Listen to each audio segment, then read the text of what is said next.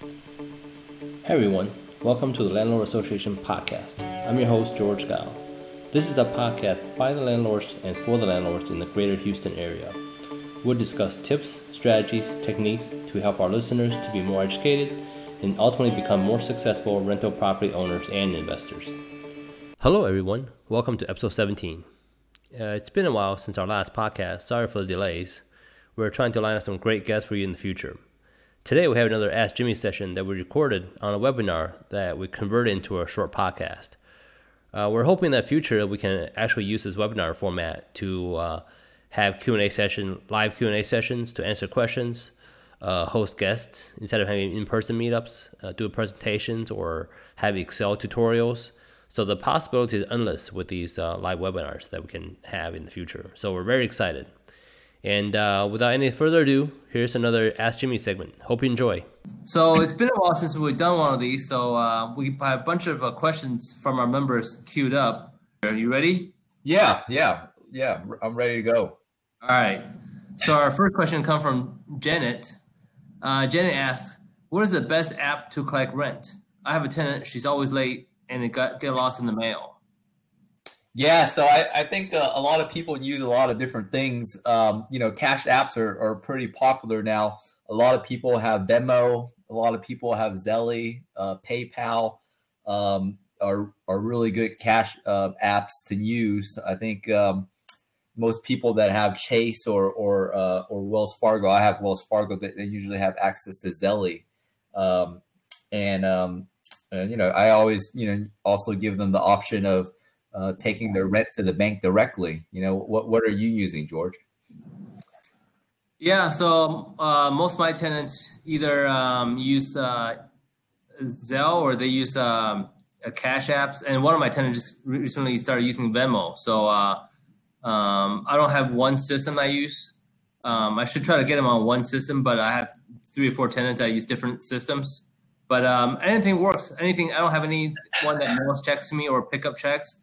I think nowadays most of the tenants have uh, phones and uh, can get online. So, uh, you know, I think you just got to make that clear to them up front and say, hey, this is our ways I'm collecting rent and uh, make sure they understand that and uh, sign off on it before you, uh, you know, get the first month rent going. Yeah, yeah, that's what that's that's what I think too, and um, and I'm similar to you. Um, I give my tenants um, a lot of different options, and so people are just doing um, you know all sorts of uh, platforms. And uh, for me, um, it's not a, too big of a hassle because you know um, there's um, there's apps on the phone, and so it just alerts you whenever you there's an incoming payment. So I know when they pay, so it's it's fairly easy. I, I still got people that want to bring it to the bank too, and so that's fine too. Yeah, yeah, they can deposit in the bank, um, but really, uh, there's really no reason people should be mailing checks nowadays. Um, you know, yeah, for sure. Yeah, it's uh, it's uh, it, it, you know, if it bounces, then it delays you from giving the three day notice, and you know, there's all sorts of issues with uh, mailing and checks. Yeah. Yeah. Absolutely. That's a good question, Janet. So next one come from uh, Carolina. Uh, Carolina and says, um, I need to buy an ozone machine to get rid of the mildew and smoky smell from a unit. If it kills mildew, that would be A plus. Any recommendations? Yeah, I don't. I don't think that uh, th- these things kill the, the, mildew. I think what they do is they um, they emit uh, uh, O2 in the air, and, um, basically they uh, basically they they they neutralize odor. And so, you know, to the extent that you have odor, that's what they do. They neutralize the odor, and they they kind of you know will make your air odorless uh, after you turn it on long enough. Um, so there's uh, plenty that are on Amazon. You know, they range anywhere from 60 to 400 bucks. Um, you can get a cheap one if, you know, you don't use it very often. And if you get the cheaper one, you just, you know, move it around different rooms. You know, it just depends on, you know, how, how many square foot, you know, these things can, uh, how many square foot you want to neutralize at, at a time. And so if you have one that's a little bit cheaper, you, you're probably moving around to various rooms um, to to try to neutralize odor. But it's a it's a good it's a good machine. Um, it does its job pretty well. I use it for house, cars, you know, rental unit. uh, especially those hard to get out smell, and uh, and it works well. So, uh, you have any um, um, experience with these, George? No, I don't. I heard about these. What, what did people do before they had ozone machines? Did they just open the window and let it out, or did they use fans, or was there like an old method that people used uh, to get smell out before the ozone machine? Well, I think um, I think um, I think I think before the ozone machine, I think well, number one, I think ozone machine has been a while. It's been around for a while. The other thing is, I think people would hire professionals to somehow, you know, get rid of it. Uh, yeah. Gotcha. Um, is there a particular brand that you recommend? Uh, you know, I uh, I don't know about branding in ozone.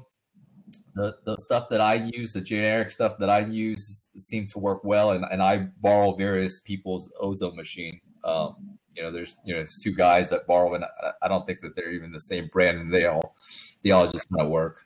Yeah, and they don't they don't kill mildew, right? no, I don't know. No, no, they don't. No, you. it's a separate contractor. Yeah, yeah, yeah. Yeah, but it's important to get rid of the mildew uh, once you have it.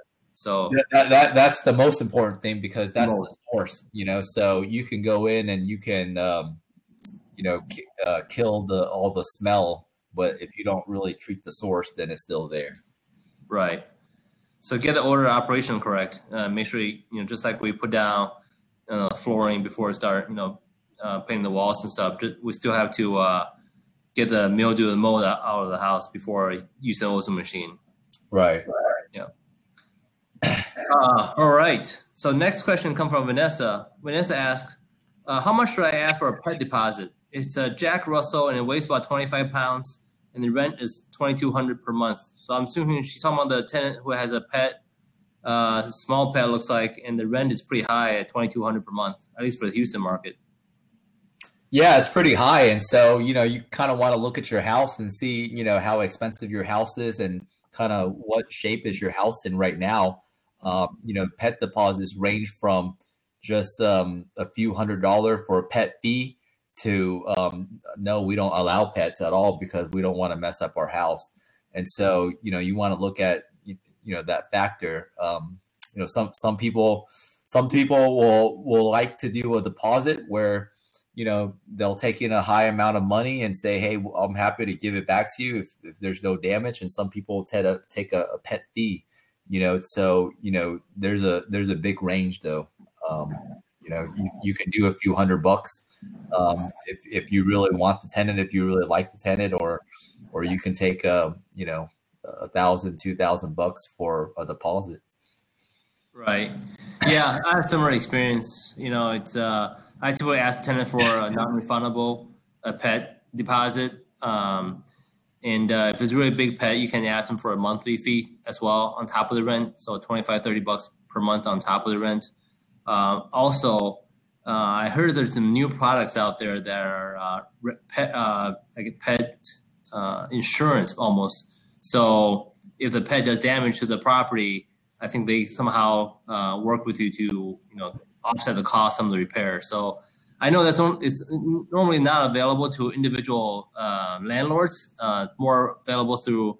I heard some landlord, some property management companies offer those kind of products, where if you buy like a white glove um, kit from them, uh, go to the next premium tier, they offer those kind of one-off uh, insurance products too as part of their offering. But um, something to look into. Yeah, yeah, and it's and it's big and it's due to insurance companies. If you have a lot of units, then they're willing to kind of offer something like that because uh, they can uh, spread out their risk. But if you just got one or two units, then they probably won't offer directly to you. Right. Yeah. I think if you go directly to an insurance company, I don't think they'll even do it for individual uh, right. properties. Yeah. yeah. All right. Uh, next question comes from Jessica. Jessica asks, uh, tenants paid 700 of a partial rent. Total rent is 995, which is due on 923.19. And they said is they're going to pay me on Friday and the rest of the with the rest of the late fees. Well, Friday came and they said they're going to pay me on Monday.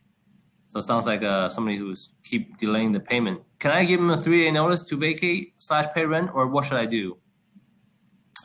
Well, I think uh, I think uh, because you take partial rent, it makes things more complicated, and um, it uh, gives you a higher level of risk when you uh, go evict and go to court because uh, it you know leaves the judge uh, to question whether a deal was stri- uh, strike with between you and a tenant to pay partial rent and if y'all agree to it. Um, and so usually in these types of situation, what uh, I would do is if a tenant says that, Hey, I don't have rent on the third, um, but I'm going to pay, you know, sometime in the future, then say, okay, understood, but I'm still going to put a three day notice so that I don't forfeit my right and my timeline to evict you. But if you pay, you know, before we, you know, file for eviction within the three days, then, you know, I don't have to go to court and file my paper and, you know, eviction process will stop. So usually I tell my tenants that up front so that it doesn't delay my time frame. But if you already took rent, then um, then you know I think you would have to start all over. You know, either give them the rent back and then after I give them the three day, or you know, or you know, do it next month. Right. Yeah. So I think in her case, she doesn't want to give the. Uh, if it's just a couple hundred bucks, I think she would just give it back. But in this case, she may not want to give it back and just right. Um, yeah. Just get the start again. So right. Yep. All right. Our next question, question comes from Deborah. Deborah asked, "Is there a way to raise rent dealing with Section 8? I have a tenant paying well below what Section 8 will pay." Um, I don't know how you want to take this one, Jimmy. It's kind of a open-ended question, uh, not really clear. Yeah, I mean, usually Section 8 will have um, what they'll pay in their voucher, and if it's up for renewal, then you can always increase. Um, but um, from your question, you said that you know the tenant is paying well below what Section Eight will pay. It seems like you have a a separate deal with the tenant. Um, so if the Section Eight voucher is at a certain amount, you know, whatever deal that you made with the tenant, you know, that doesn't necessarily mean that you can raise rent with them because ultimately they may not pay you. Yeah, you know, I mean, she said you gotta, you gotta, I, I, you just gotta try to see if if you got to try to assume that hey if, oh, if i'm only getting payment from section 8 or am i okay with it? Or am i really depending on section 8 payment and your tenant's payment? And uh, if, if you are then you know you're, you're kind of in a in a tough spot. Right. Yeah.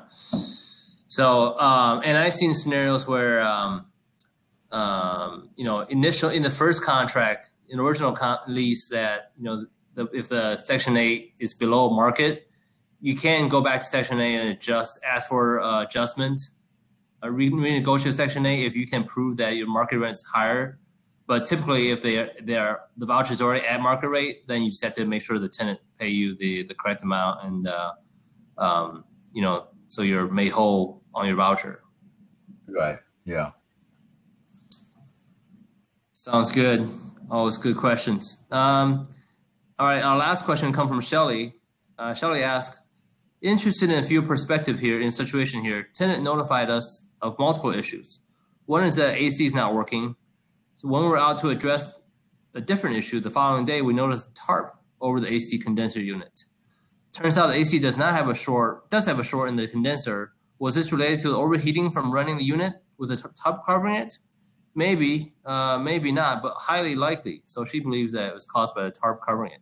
Unfortunately, because it uses R2, R22, we're having to replace the entire system. They now claim the tarp was only used to cover their other belongings, the ATV that shouldn't be on the property. So, um, because of old coolant type, they had to replace the entire system.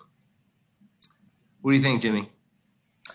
Yeah. Um, so, so you know, I guess it, it, boils down to hey, you know, whose expense is this? And um, and I, I try to have a non-emotional way to to deal with this. And what I do is I call a third party, you know, contractor, and I ask them to look at it and see if they can determine what was the cause. Um, and um, you know, stuff like roof, foundation, AC. Typically, it's not an area where tenants will go and mess with it on purpose. Uh, uh, uh at least not on purpose.